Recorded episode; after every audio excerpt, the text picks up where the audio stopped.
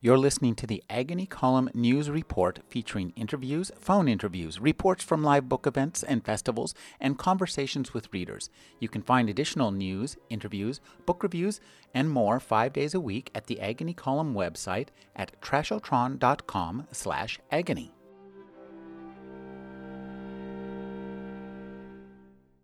Max Byrd is the author of Grant, Jackson, Jefferson, and Shooting the Sun. He's the president of the board of directors of the Squaw Valley Community of Writers. Thank you for joining me, Max. My pleasure. Max, I want to talk about your historical fiction first because you know uh, when I was looking at, at you know the list of your books and thinking about the, the history of historical fiction, I think uh, that historical fiction really begins where fiction begins.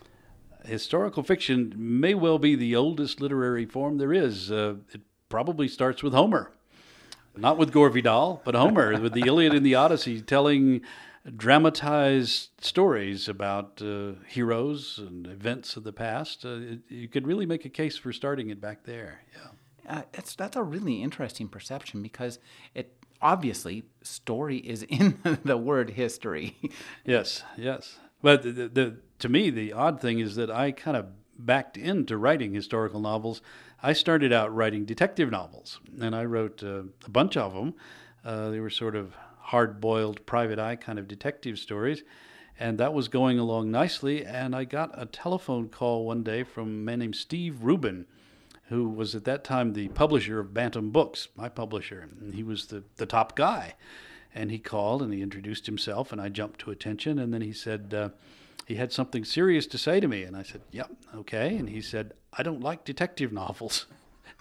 Really? and so there was a long pause at my end of the phone, and uh, he went on and he said he wanted me to try my hand at writing a novel about Thomas Jefferson. This is out of the blue. Boy, that's said, wild. And I said, "Well, I, you know, uh, no," I said, um, and we talked about it, and uh, I told him that from what little I knew, Jefferson was not a good subject for any kind of novel. Jefferson uh, well, Lincoln is a great subject for a novel because Lincoln is uh, is a melancholy, dramatic character, and you have the Civil War, and he dies at the hands of the assassin Booth, and so on. You have everything is there, and there are lots of novels about Lincoln, in fact. But Jefferson was a writer. Jefferson he died quietly in bed at the age of I think 84. Uh, he his fame rests on what he did with his pen. Mm-hmm uh, the backdrop of the Revolutionary War is not the same, and Jefferson wasn't really part of it. I said, no. And I said, besides, from everything I know about Jefferson, he was a very remote and elusive kind of personality. Uh, people didn't get close to him. He's not warm. Steve Rubin said, said, Steve Rubin said, well, that's all true, but, you know, uh, think about it. So I thought about it, and I wrote a little more detective fiction, and he kept coming back to me, and I finally said I would write it uh, if he would pay the expenses of my research. And Steve Rubin said, Sure, I'd be happy to do that. And I said, Well, the only other condition I have is that it would take place in the years 1783 or so to 1789, uh, 1784, 89, I think I said. And he said, Well, okay, but, but why? And I said, those were the years that Jefferson lived in Paris, in Paris. which is where the research that you've just agreed to underwrite will have to be done. And there was this time a long pause at his end, uh, but he said, sure. And uh, so I went off and lived in Paris. And uh, I, I researched not only Jefferson, but also, as you were saying, the historical novel, because I hadn't been writing it.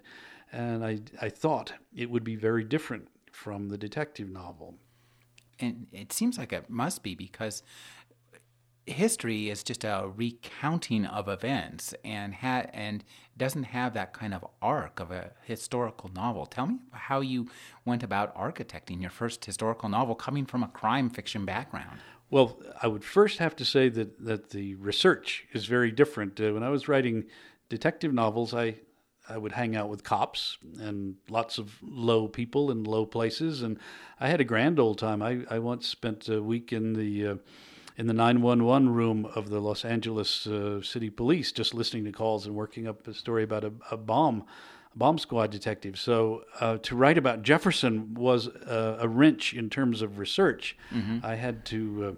Uh, I, I went to the library a lot more than I went to the low bars and places I had gone, and I walked around Paris, much of which is still recognizable as, as Jefferson's place. Um, and, and I kind of tried to soak it in. At the same time, I read a lot of historical novels, and in fact, I, I looked at Homer. I looked at Homer and, and others, and I finally decided that what sets the historical novel apart from something like the detective novel is, is probably, first of all, length.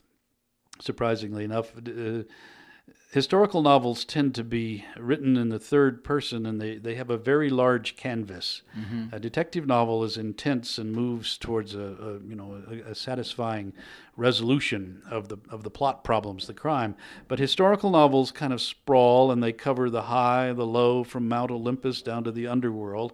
And I had to organize an enormous amount of material about Jefferson, and it it became clear that not only is are historical novels long, but usually they just take a part of. Uh, of somebody's life, if you're writing about a life or an event, and they don't try to duplicate a, a biography, mm-hmm. such as a, a scholar might write. They just pick the, the dramatic part the trajectory in his life.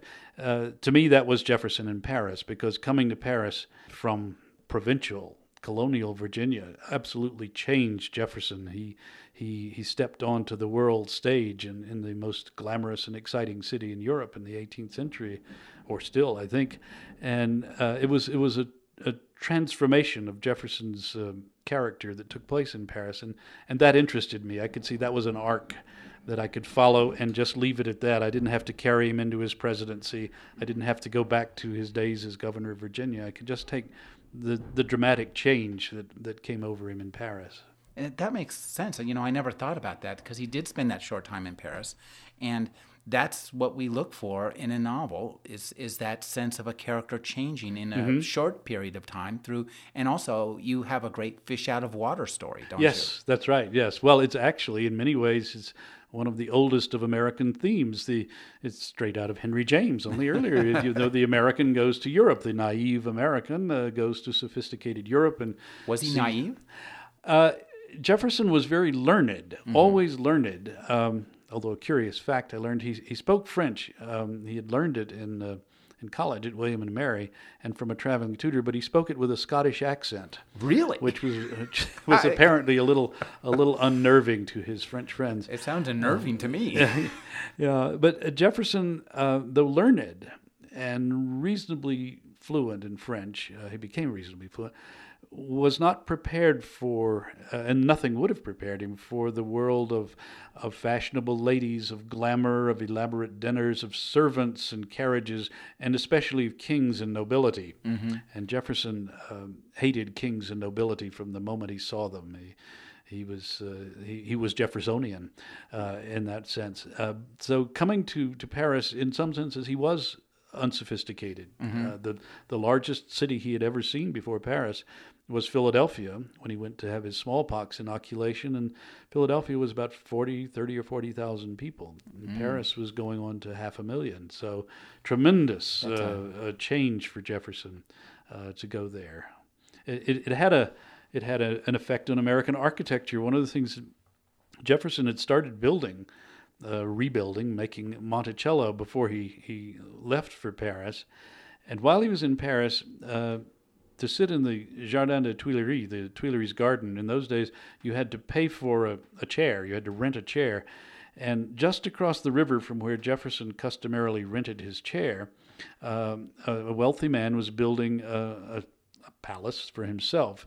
It's now the uh, the headquarters for the uh, Legion of Honor, the French uh, Légion d'honneur, but at that time it was called the Hôtel de Salm after the man and it had a dome, a beautiful white dome, uh, and it had the classic Palladian architecture. And when Jefferson returned to Virginia some years later, Monticello became, a, a, if you see the Légion d'honneur palace right now, looks very much the same. He he uh, imported what he saw. He he was also uh, uh, a wine connoisseur.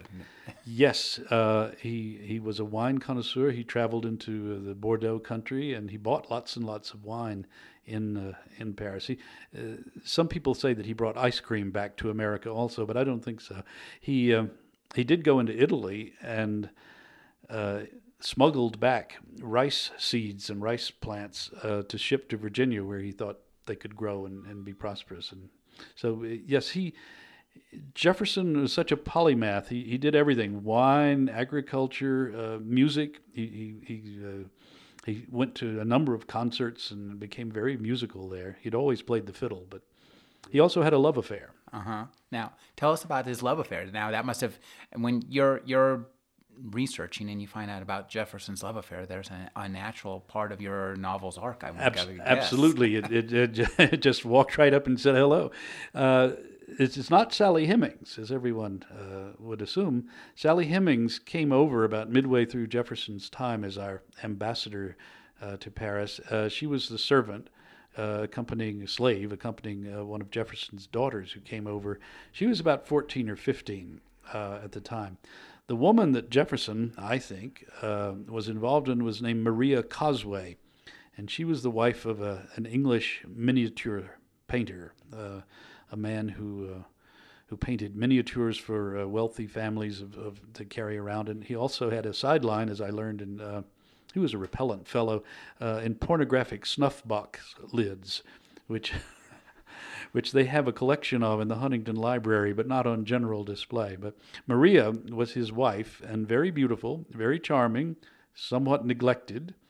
Jefferson was this tall, handsome. He's a widower um, very exotic and intriguing American, and uh, Maria and Jefferson uh, had an affair, as far as anyone can tell. Jefferson, in a kind of a schoolboyish mood, was trying to impress her, it seems, by leaping over, jumping over a fence in the uh, in the, the, gardens outside the Tuileries, and he actually broke his wrist doing this, and it was badly set.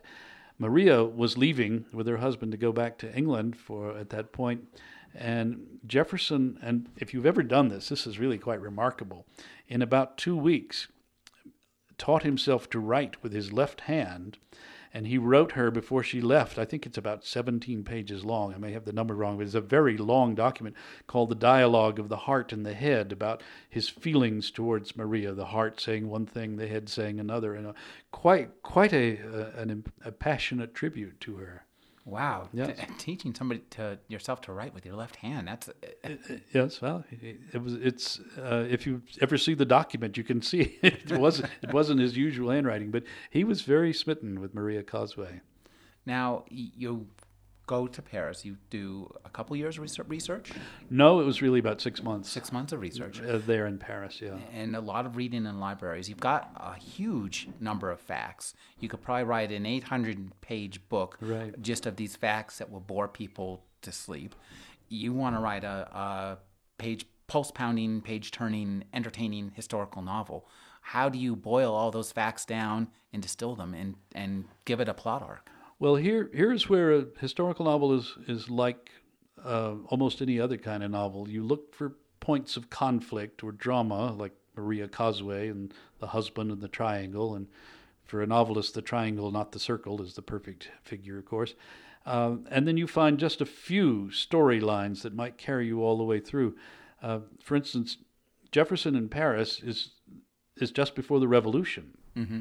So there, there is a great deal of excitement. Uh, Lafayette keeps coming to Jefferson's house, and the mobs begin. The riots start while Jefferson is there, and Jefferson is the great revolutionary, the great Democrat, and so he is. Uh, uh, that that's a storyline that one follows through. At the same time, um, Sally Hemings' brother James had accompanied Jefferson. Um, all the all the time he was there. Jefferson wanted him to learn to cook so that he could come back to Monticello and be a French chef in Jefferson's home. Uh, James Hemings is a very interesting person because uh, as a slave in Virginia, he was untutored and, uh, and illiterate by design and so on. And then he comes to France, where in fact slavery is illegal. And great tensions, racial tensions, slavery versus free tensions arise. And uh, there is evidence that he more than once confronted Jefferson about his situation. He wanted to be, um, he wanted to be free, and Jefferson hemmed and hawed. And in fact, James Hemings went back to Virginia and resumed his role as a slave. At the same time, almost my favorite character in early American history pops up on the scene, and that's a man named, uh, well, it's spelled Gouverneur, but it was pronounced Governor Morris Governor Morris is a wonderful guy. He uh, he actually wrote the language of the Constitution. Hmm. Jefferson was away when the Constitution was being written. He had nothing to do with it. Um, but Governor Morris was at the convention. He's from New York. Uh, he was the great writer and the draftsman when, when they decided what they wanted. It was Governor Morris's prose that they used. And he came over to Paris on business ventures, and uh, he promptly, uh, like everybody else, uh, fell into an affair with a married woman, in this case, Marie de, uh, uh, de Flahault. Um, and Governor Morris was an out and out abolitionist since he had written the Constitution, mm-hmm. he was not in awe of the man who had written the Declaration of Independence. He rather saw themselves as equals. And he, he didn't hesitate to tell Jefferson what he thought on the racial uh, issues of the day. And so uh, well, that was dramatic conflict right there. And, and Governor Morris, was, he was a wonderful rake. So I was glad when he arrived. you, have written uh, several other his, historical novels. Uh, could you talk about you know, looking at people and, you know, there's a lot of really interesting history out there. There's a lot of really interesting people out there. How did you choose to uh, interview or to uh, write about uh, Grant and uh, Jackson? And, well, and I, I, I, took Jackson. I, Jefferson, of course, was Steve Rubin's idea, mm-hmm. but since that, that worked out, I said, do another. And uh, I thought the the the mighty opposite of Jefferson is Andrew Jackson. Mm-hmm. The, everything about Andrew Jackson is different from uh, from Jefferson, though both of them are at, at heroes in the democratic uh, pantheon of, of, American history. But Jackson was this wild Western guy out of Nashville, Tennessee. That's the West. He was uh, coarse, very unlettered compared to to the uh, to the eloquent and, and fluent uh, Jefferson. Jackson was a rough guy who was always having duels. Uh, he was just the, the, the force of the people, the demos let loose, whereas Jefferson was all constrained and, and disciplined. So I went to Jackson uh, just out of contrast, really. Uh, and uh, I have to say that I was at first annoyed with Jackson for never having gone to Paris, so I could not do my research there. But Nashville turned out to be fun, and I spent a lot of time doing Jackson. And then um, we went to Grant, uh, I think I think I got interested in Grant because um, there's a biography of Grant. Um, uh, won won a big prize, and the first sentence of it is it's a standard biography. Grant was certainly not remarkable for intelligence. And I read that and I threw the book across the room. I thought this could only be written by a professor because here was a guy who had commanded a, a huge army he had won the Civil War. He had been elected president twice. He had written a book that was still in print uh, and will be in print for, for ages. And he had also, with this guy I don't think even knew, he had once solved a mathematical problem that was the standard textbook solution for a certain algebra problem for, uh, for many decades. I thought Grant was really misunderstood. Uh, he mm-hmm. was quite a remarkable guy. And so I, I approached Grant but knowing that I did not dare go near the Civil War because that's that's a swamp from which very few writers ever return. It's just, you know, that's that's that's uh, too much. But uh, but after the war, Grant's Grant's career after the war, not just after the war, but when he made a kind of half-hearted run for a third term as president, mm-hmm. uh, and that was where I wanted to to start. Just a few years, actually about a year and a half of Grant's time, um, when he was beginning to warm up to that. The other thing I wanted to do, because if, if you're writing fiction, you always want to see contrasts and conflicts, uh, not gunplay, but things that are mm-hmm. in, in some sort of collision and friction. And one of Grant's best friends, uh, this is this has always uh, amazed me, was Mark Twain. Mm, wow. Mark Twain, Grant, the, the silent soldier, and Mark Twain, the, the garrulous, voluble humorist, and they were very close friends. In fact, it was Mark Twain who published Grant's memoirs uh, and who visited him uh, during the months that Grant was writing them. And it was sometimes thought Mark Twain had helped him. Twain said, no, no, he didn't have anything to do with it. And, and it's, it's not well known that Mark Twain actually served briefly in the Confederate Army. Really? In Missouri, he he joined a kind of uh, not quite militia, but it was a, a little. Um, semi-independent part of the Confederate Army, roaming up and down Missouri. He wrote about it uh, afterwards in uh, something called the the Private History of a Campaign that failed. I think that's that's the title. But uh, he had a vision that he had almost killed General Grant, who was at that time in Missouri as well. And so Mark Twain, who was very much given to thinking about fate and uh, and uh, the great movements of events, thought that he and Twain, he and Grant were destined to be be close friends, and and they were uh, a, a, remarkable Mutt and Jeff pair. Uh, but but to me, very fascinating. You have the writer and then the soldier, uh, and the soldier turned out to be a great writer as well. Now, um, you're the director of the um, the president of the board of directors of the Squaw Valley writers community. Right. Um, could you talk? Uh, how long have you been doing this in this in this? I program? came as a as a student or participant in I want to say 1977.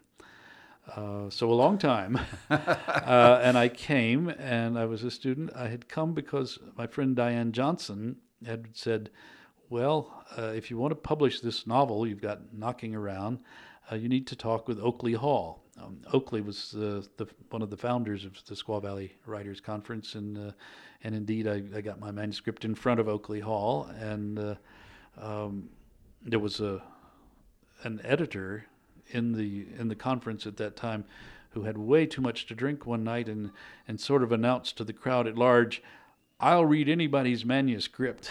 and tell you well, he was overwhelmed with uh, with some things, but at the end of the week, he came up and um, offered me a contract on what I had, and so um, my my gra- gratitude to Squaw Valley knows no ends, uh, and I've been coming ever since as a as a part of the staff and for quite a few years now, president of the board of directors, which is the, the sort of the business end, trying to to keep us afloat and so forth. Well, you know, these are hard times for this this kind of enterprise. Uh, how's how's it going? you know, uh, it is. We we uh, are like everybody else. We're hurting in in our small uh, investment portfolio is really taken a a hit, and uh, contributions have dried up to some extent. But what we have going here is is a, a tremendous loyalty. Uh, we don't pay the staff very much at all for what they do, and they do a lot but they come back year after year because the atmosphere is really great. It's very literary. It's, it's very focused. It's very professional. And so year after year, people like Richard Ford will come to Squaw to teach because he really loves the way we do things here. Richard could be making a lot more at some other conference, but uh, almost all of the people who, who are regulars uh, uh feel, a, I think, a tremendous loyalty to to the idea of, that Oakley had when he founded it. I think the the word you know community is really yeah. absolutely key. That's right. what I've felt when I've been here. It seems like there's an encouragement of a family right. kind of feeling, but also too, as you mentioned, it's very professional and, and very literary, and, and it's not as I think uh, Brett Hall put it uh, a petting or, or Lisa Alvarez. It's not a petting zoo. no, no, it, it is it is literary in, in a very good and. Uh, I think, um, modest and reasonable way. Mm-hmm. People do sell a lot of books out of the conference because we have agents and editors who come and, and participate. But uh, the goal is, is really not about marketing and sales. It's it's writing writing good stuff, and and everybody knows that that's what, what we're here for, and it, it really shows. Well, now you're a vastly published, well acclaimed. Uh, crime fiction and uh, historical novelist. Tell us how you bring that experience to the workshop I saw you conducting out on the patio this morning. Oh, well, that was fun. We had um, two manuscripts from participants. Um, they were both first chapters, first two or three chapters of novels, and they were both historical novels as it happened this time uh, today. And we talk about um, opening pages, how, how much a writer uh, can get on an opening page of his basic themes and, and setting. We talked about the setting where it takes place. One one of the uh, manuscripts takes place in Bogota, so we talked about how to use that exotic setting. Uh, we talked about the things that, that go on at you know at most writers' conferences, point of view and uh, cutting words and so forth. Um, so uh, sometimes um, you will get manuscripts that are sort of specialized. I, I guess I tend to get more of the historical fiction um, than any other kind, but often it's uh, it's a very different kind of fiction, and you just try to apply the same principles you would apply to do any any piece of writing. I've been speaking with Max Byrd. He's the author of Grant, Jackson, Jefferson, and Shooting the Sun. He's the president of the board of directors of Squaw Valley Community of Writers. Thank you for speaking with me, Max. Thank you. It's been a pleasure.